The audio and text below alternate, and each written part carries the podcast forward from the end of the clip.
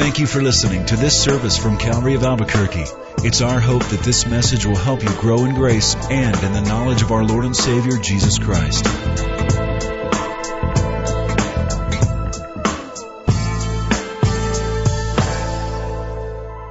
Let's pause and pray. Father, we place our bodies before you as living sacrifices. That's what Paul told us to do.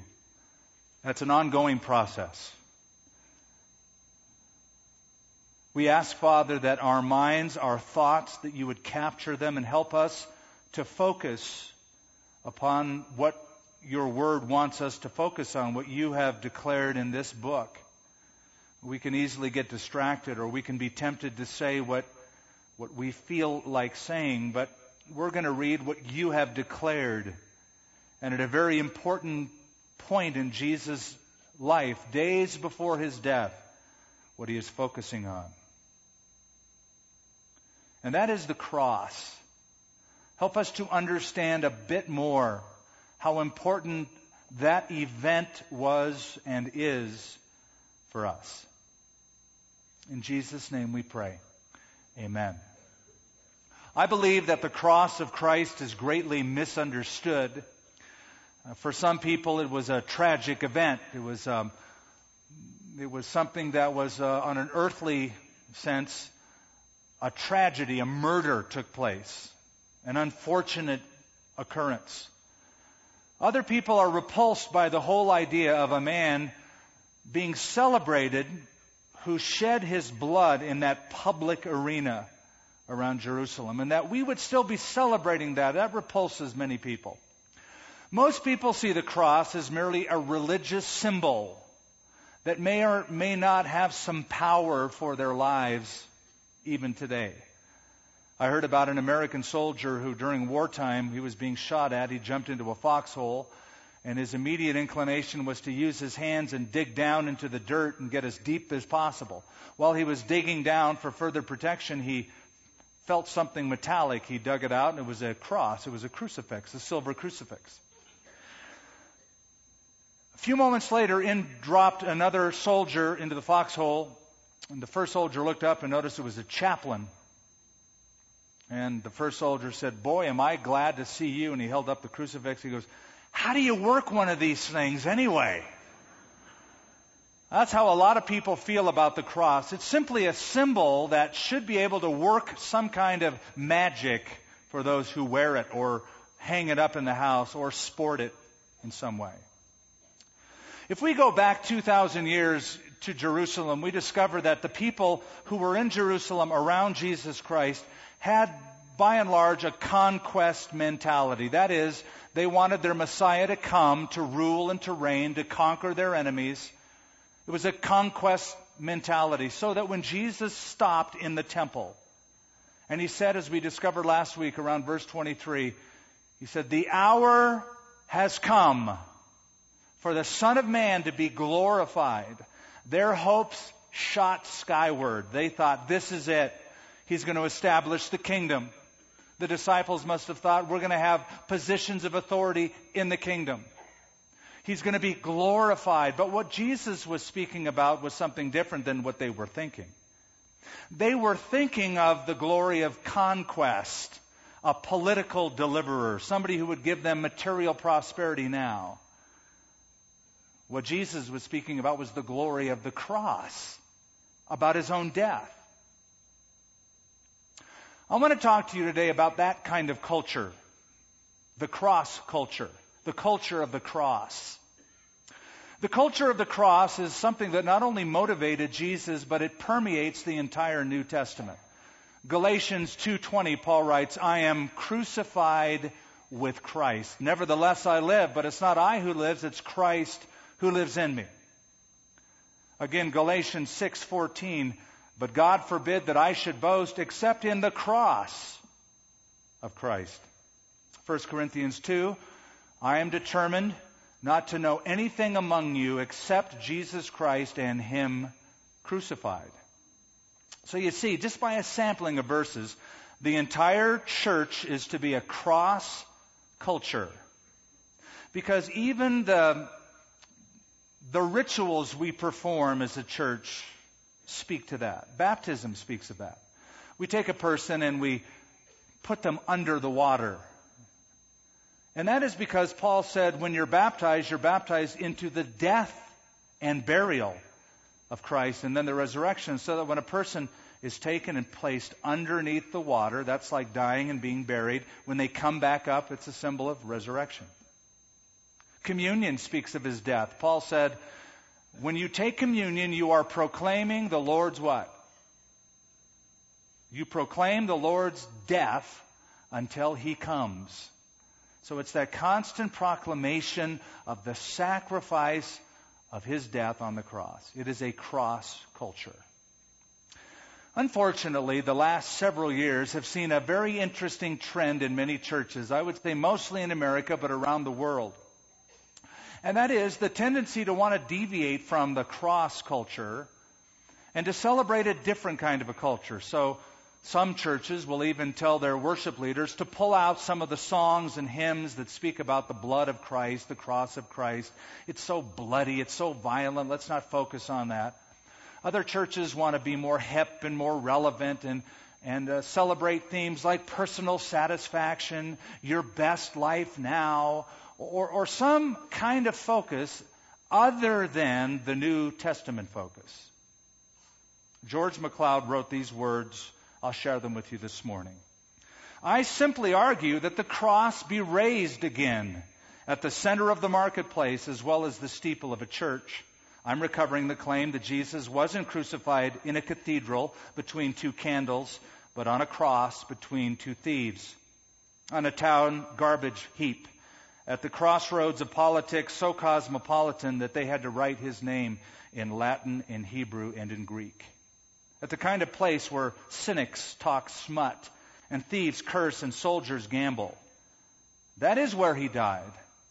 And that is what he died about. And that is where Christ's men ought to be and what church people ought to be about. In other words, Christians are to live in the cross culture. We glory in the cross of Christ because of what it means to us. Well, let's just retrace our steps and get the setting here. Jesus has entered Jerusalem. It's days before the crucifixion itself. He's come in from the east, from the Mount of Olives. As he was walking up to the peak of the Mount of Olives, the disciples got him a young donkey, a colt.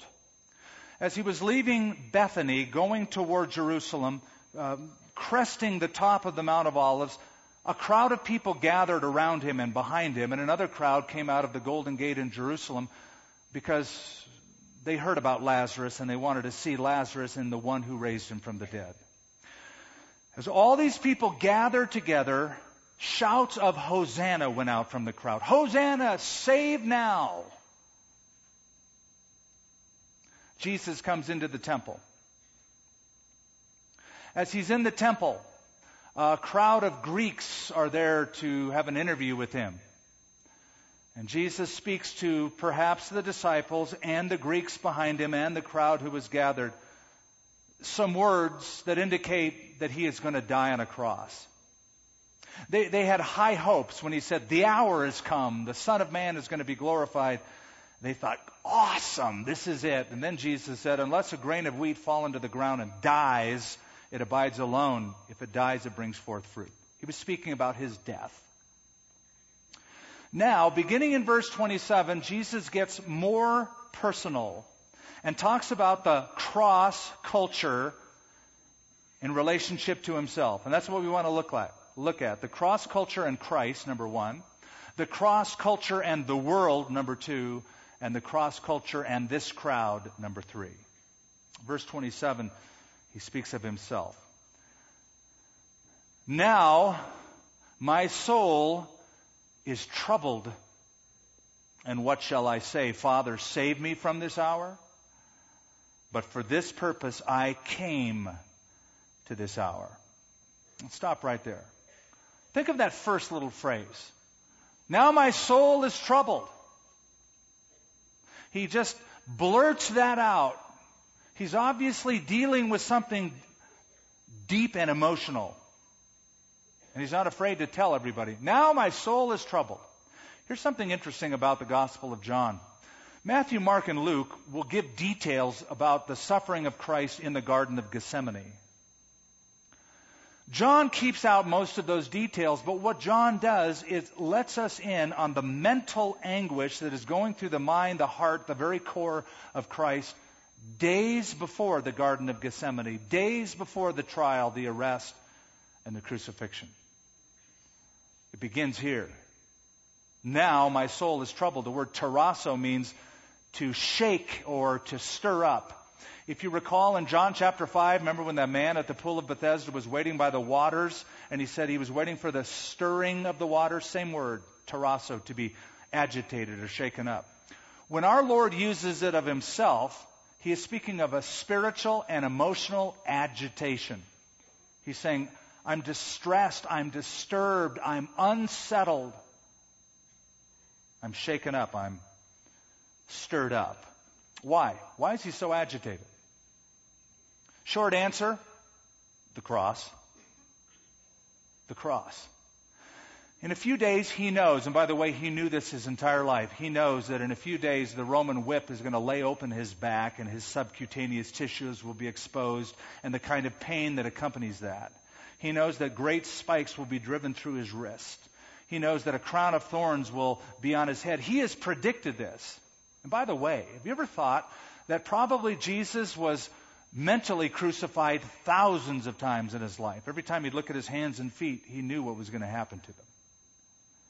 But now, those days approaching as he comes into Jerusalem for the final time, he says, Now my soul is troubled. But if we just think it's the physical anguish, we do him injustice. What really was troubling his soul is that he knew that on that cross, God the Father would dump all of the sin and all of the guilt of every single person, past, present, and future, in that moment upon Christ. And he would bear their, not only their sin, but the guilt of their sin. I know people who go crazy with their own guilt. Imagine having all of the guilt of all of the sin on the sinless Son of God. Paul said it this way in Corinthians God made him who knew no sin to be sin for us. Imagine that. Paul even said in Galatians, Christ redeemed us from the curse of the law by becoming a curse for us. Just think of Jesus being a curse. And that just simply meant that the, all of the sin of mankind, that curse of sin, would fall upon him. So here is Christ uh, emoting, telling us that he is walking right into the midst of this cross culture. Now my soul is troubled. And this troubling, this agitation that he's expressing will continue and continue throughout his trial. In the Garden of Gethsemane, Mark says, Jesus said, My soul is overwhelmed with sorrow to the point of death. In Luke's Gospel, chapter 22, says Jesus prayed more fervently and he was in such agony of spirit that sweat fell to the ground like great drops of blood. Scientists call this, doctors call this hematidrosis. It's a condition where the blood vessels, the capillaries, it's sort of like a, a net around the, the sweat glands, constrict under deep emotion, like a soldier going to a battlefield if he knows he's going to die or a person who knows he's going to be sentenced to death, there is this phenomena where that blood shoots into the sweat glands and a person actually sweats drops of blood. A deep anguish and emotion. Now my soul is troubled. But I got to tell you something. The real pain, the real trouble, the real anguish would be in that moment on the cross when, because of the sin laid upon him, he would be separated from his Father. He had never known that experience ever before. Ever. And the anxiety of that is falling upon him. Jesus and the Father were one. They did everything together. Every thought was processed with each other. There was always fellowship. Even in the garden, Jesus will cry out, Abba, or dearest Father, or even Daddy. But on the cross, he will say, My God, my God. Why have you forsaken me? So that is the cross culture, and that's the pain of it. But notice what he says as he goes on. Now my soul is troubled, and what shall I say? Father, save me from this hour? Is that what I'm going to say now? Is that what I'm going to pray as I'm facing the cross? Am I going to say, I can't do it, get me out of this? You know, he could have. In Matthew, Jesus said, Don't you know, Peter, that I could call on 12 legions of angels right now to deliver me? Now, the question Jesus asked here is meant to be rhetorical. What shall I say? Father, save me from the hour, this hour? The implied answer is no. And then he says, But for this purpose I came to this hour. Father, glorify your name. And then a voice came from heaven saying, I have both glorified it and will glorify it again. Therefore, the people who stood by and heard it said that it thundered. Others said, An angel has spoken to him. Jesus answered and said, This voice did not come because of me, but for your sake. So here's Christ expressing the anguish of soul. And he goes, Look, I'm not turning away from this thing. I'm not leaving the cross culture. I came for this very thing. I want to bring glory to my Father in heaven. This was his life's work. You recall Revelation 13 describes Jesus as the lamb slain from the foundations of the world. That was all part of the plan. I've come for this. This is my hour, that you might be glorified through my death. Father, glorify yourself. That was his life's work. So everything of in Jesus' life is focused on this cross culture. He's it's permeating his very thought process. He's dominated by it.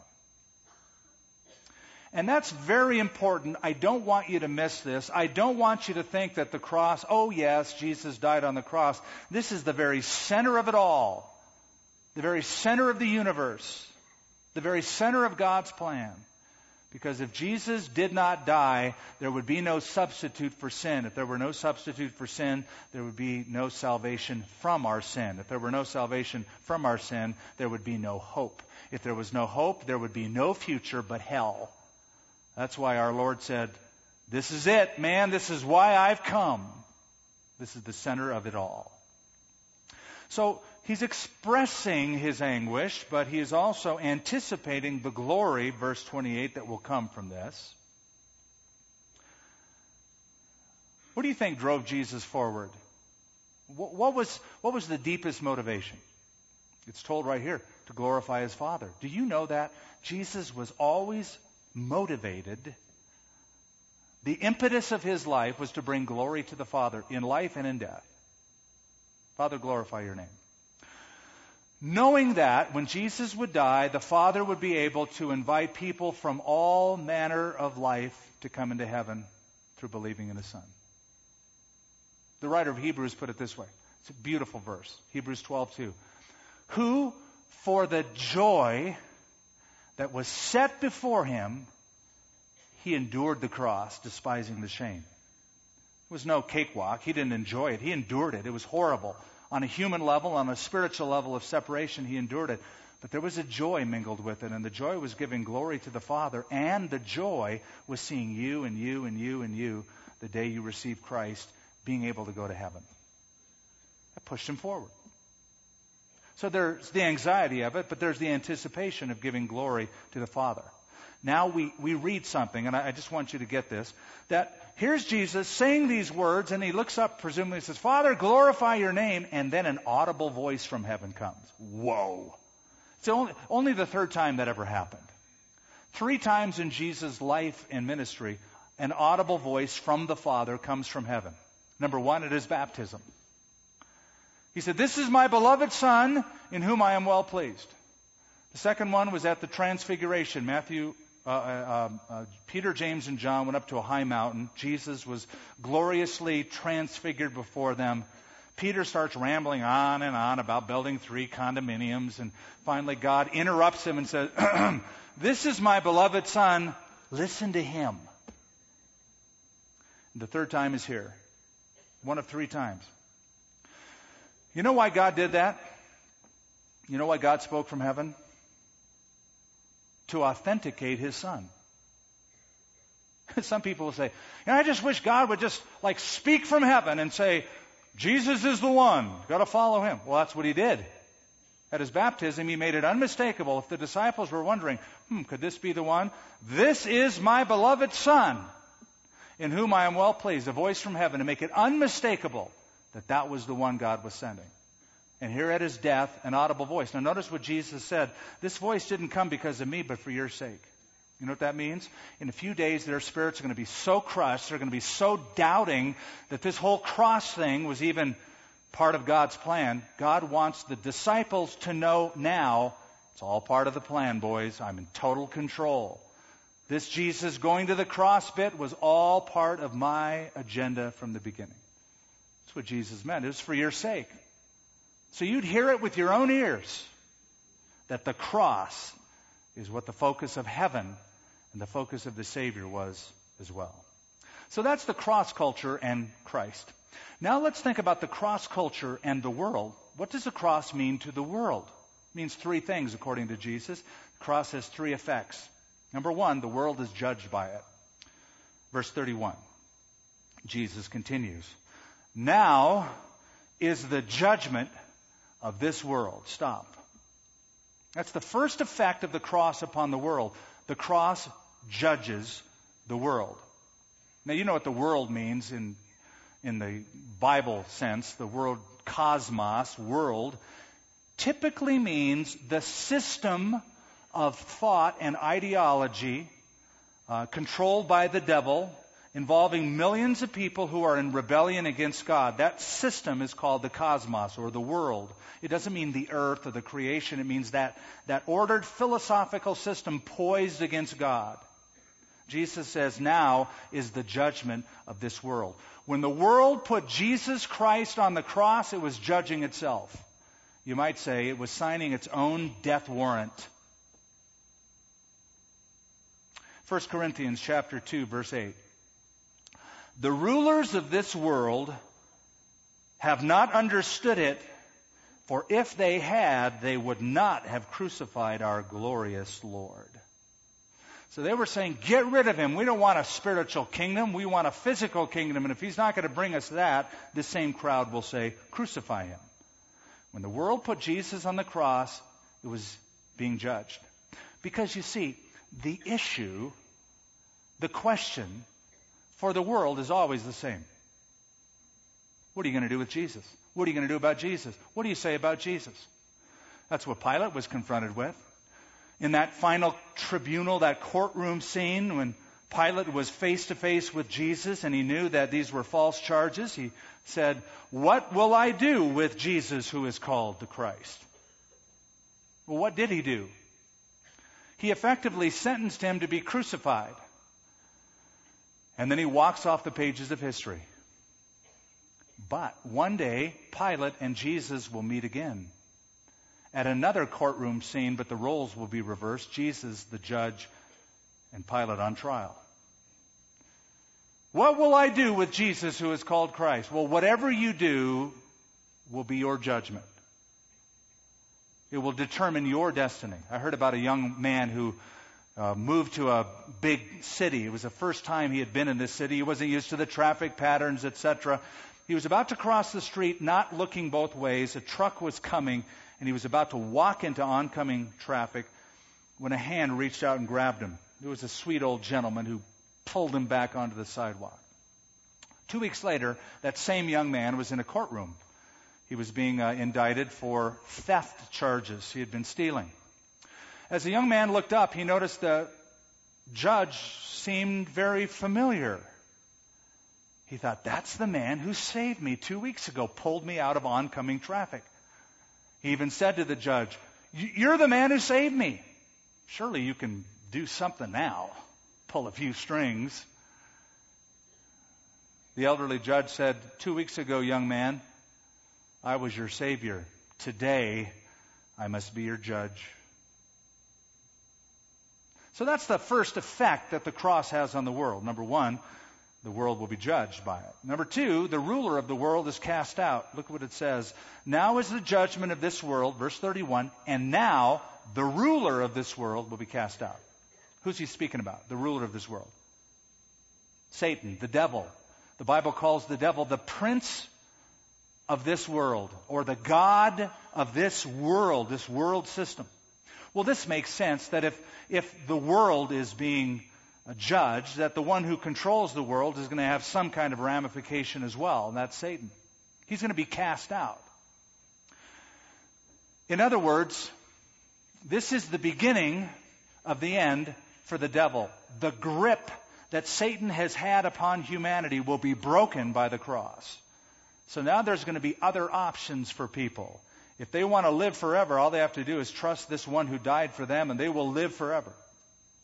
So Satan's power effectively is being dismantled. Now, if I'm counting correctly, I, I discovered there are five casting outs of the devil in the Bible. Let me see if I can recall them. Number one is when he was cast out of heaven as a permanent resident. He was the anointed cherub who covers. He got really prideful. God said, You're out of here. And he was he became the devil at that point. That's Isaiah 14, Ezekiel 28. That's number one. Number two, the second casting out is here. At the cross, the power of Satan was taken from him to destroy lives. So, the devil is a roaring lion seeking whom he may devour. At the cross, he was defanged. Now, he might try to gum you to death, but Christian, you're immune from him. The third casting out will be during the Great Tribulation period when Satan is cast from heaven to the earth. You're going to, wait a minute, I thought he was cast out from heaven from the beginning. Yeah, he was as a permanent resident, but do you know that the devil has access to heaven today? The Bible says he's the accuser of the brethren who accuses the brethren before God day and night. Incessant. He still has access. He still can get an audience with God. The fourth casting out will be at the end of the tribulation period. He is cast into the bottomless pit for a thousand years during the millennial reign of Christ upon the earth. And the fifth and final one is when he is cast after that into the lake of fire. So he's on his way down. And this is the beginning of the end. That's the second effect. The third effect of the cross upon the world is mentioned in verse 32 and verse 33, and that is the world's people can be saved by it. The world is judged by it. The ruler of the world is cast out by it. But the world's people can be saved by it. Verse 32. He says, And I, if I am lifted up from the earth, will draw all peoples to myself. Now, I don't know how many times that verse has been taken out of context. Because people think, let's lift Jesus up. Let's just lift him up and worship. Because he said, if I be lifted up, I'll draw all people to myself. There was a song put out some years ago called Lift Jesus Higher. Lift Jesus higher, lift Jesus higher, lift him up for the world to see, for he said, if I be lifted up, I'll draw all men to me. I shudder every time I hear that song.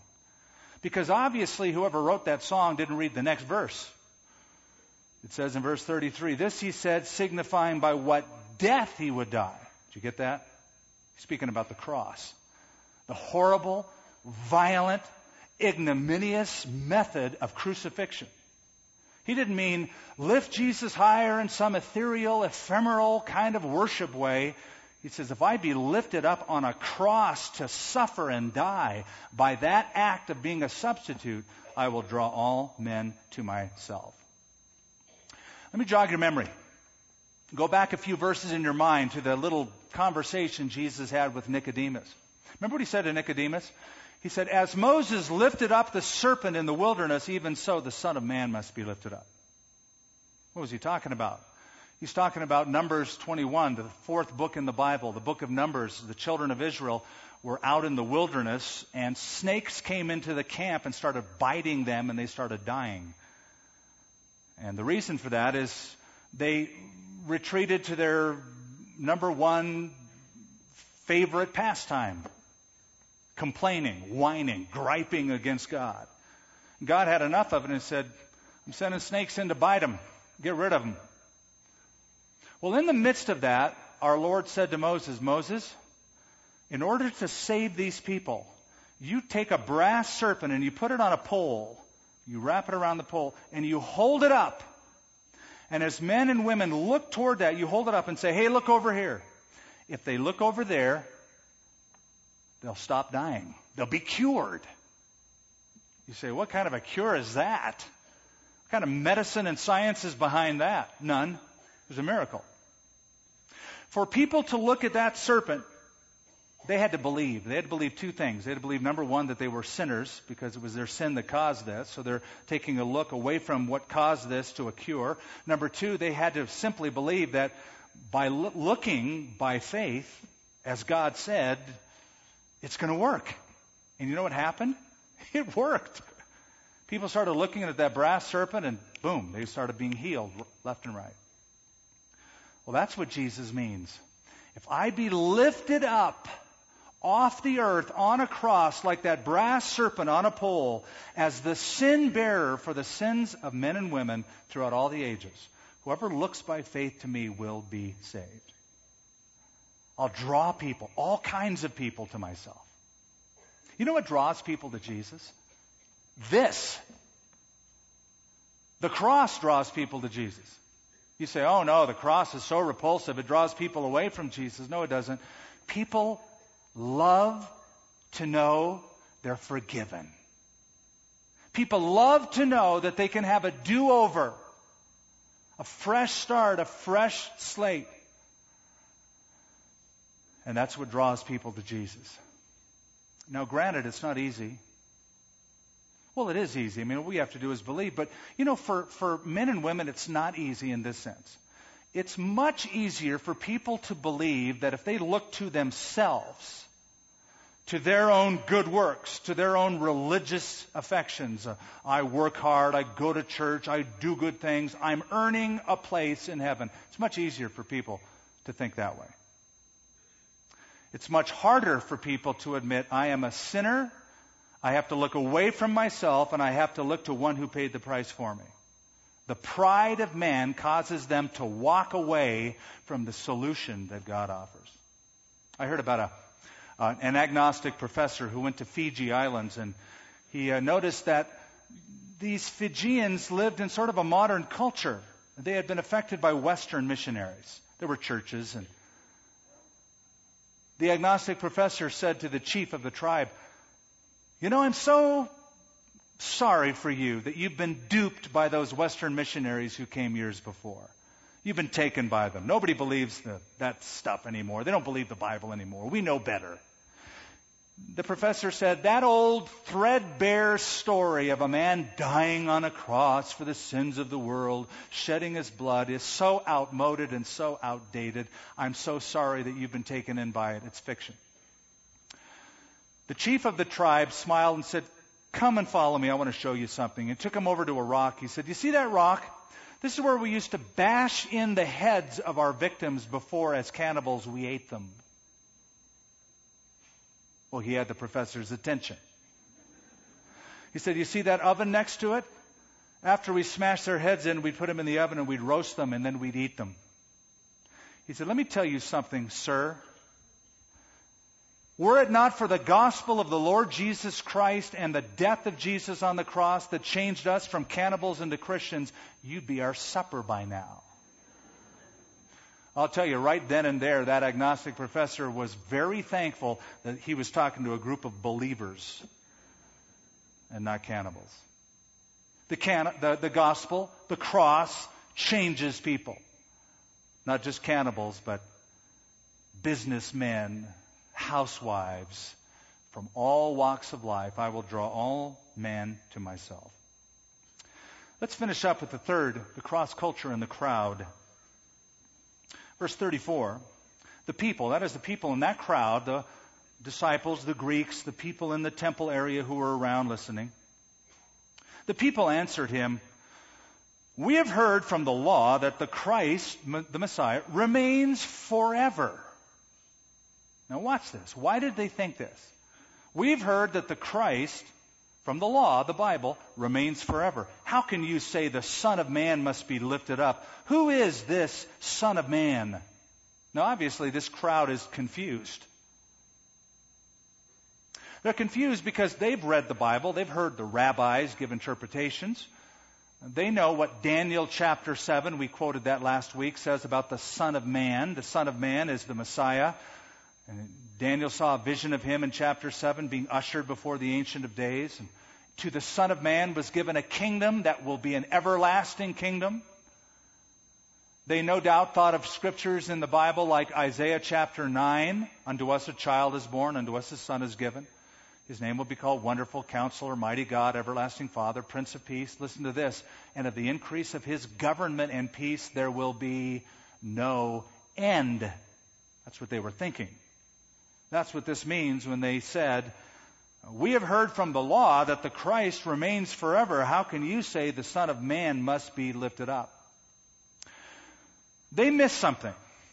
They were thinking of all of those scriptures that speak of the glorious reign of the Messiah. That's what they were waiting for, a political ruler, which he will be when he comes the second time, by the way. But they neglected to think about all of those other texts of scriptures from their law that speaks of the suffering Messiah, the dying Messiah, like Isaiah 53. He was wounded for our transgressions. He was crushed for our iniquities. The chastisement of his peace was upon him. Neglected to read Psalm 22, which describes crucifixion hundreds of years before crucifixion was even invented. Scriptures like Zechariah chapter 13 and 14. They will look upon me whom they have pierced, and they will mourn for him as one who mourns for his only son. Clearly, the Bible spoke about both a suffering Messiah and a glorious, reigning, peaceful Messiah.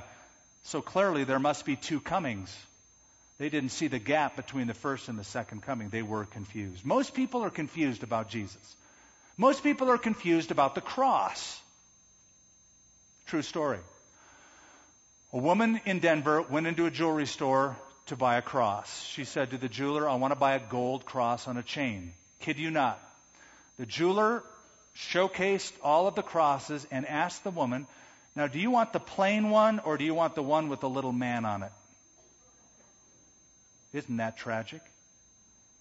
The glorious sin bearer of the world, Jesus Christ, has now been regulated to a little ornamental cross as the one with the little man on it.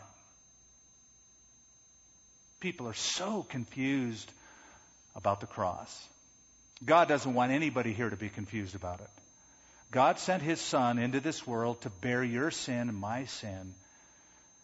He lived in that cross culture because that's the only place where there's hope. I close with this this morning. A man fell into a pit and he couldn't get out. A subjective person came along and said, I feel for you down there in that pit. An objective person came along and said, It's logical that someone would fall into a pit. An adherent of Christian science said, You only think that you're in a pit. A Pharisee said, Only bad people fall into pits. A mathematician calculated how he fell into the pit. A news reporter wanted the exclusive story on his pit. A legalistic Christian said, You deserve your pit. Confucius said, If you would have listened to me, you would have not been in that pit. Buddha came along, saw the man, and he said, Your pit is only a state of mind. A realist comes along and says, Yep, that's a pit. A scientist calculated the pressure necessary pounds per square inch to get him out of the pit. A geologist told him that he should appreciate the rock strata that is in the pit. An evolutionist came along and said, You are a rejected mutant destined to be removed from the evolutionary cycle. In other words, you're going to die in that pit so that you can't produce any pit falling offspring. The county inspector asked if he had a permit to dig a pit a professor gave him a lecture on the elementary principles of the pit. A self pitying, no pun intended, a self pitying person said, You haven't seen anything until you've seen my pit. A charismatic from the faith movement came along and said, Brother, just confess that you're not in that pit. An optimist said, Things could be worse. A pessimist said, Things will get worse.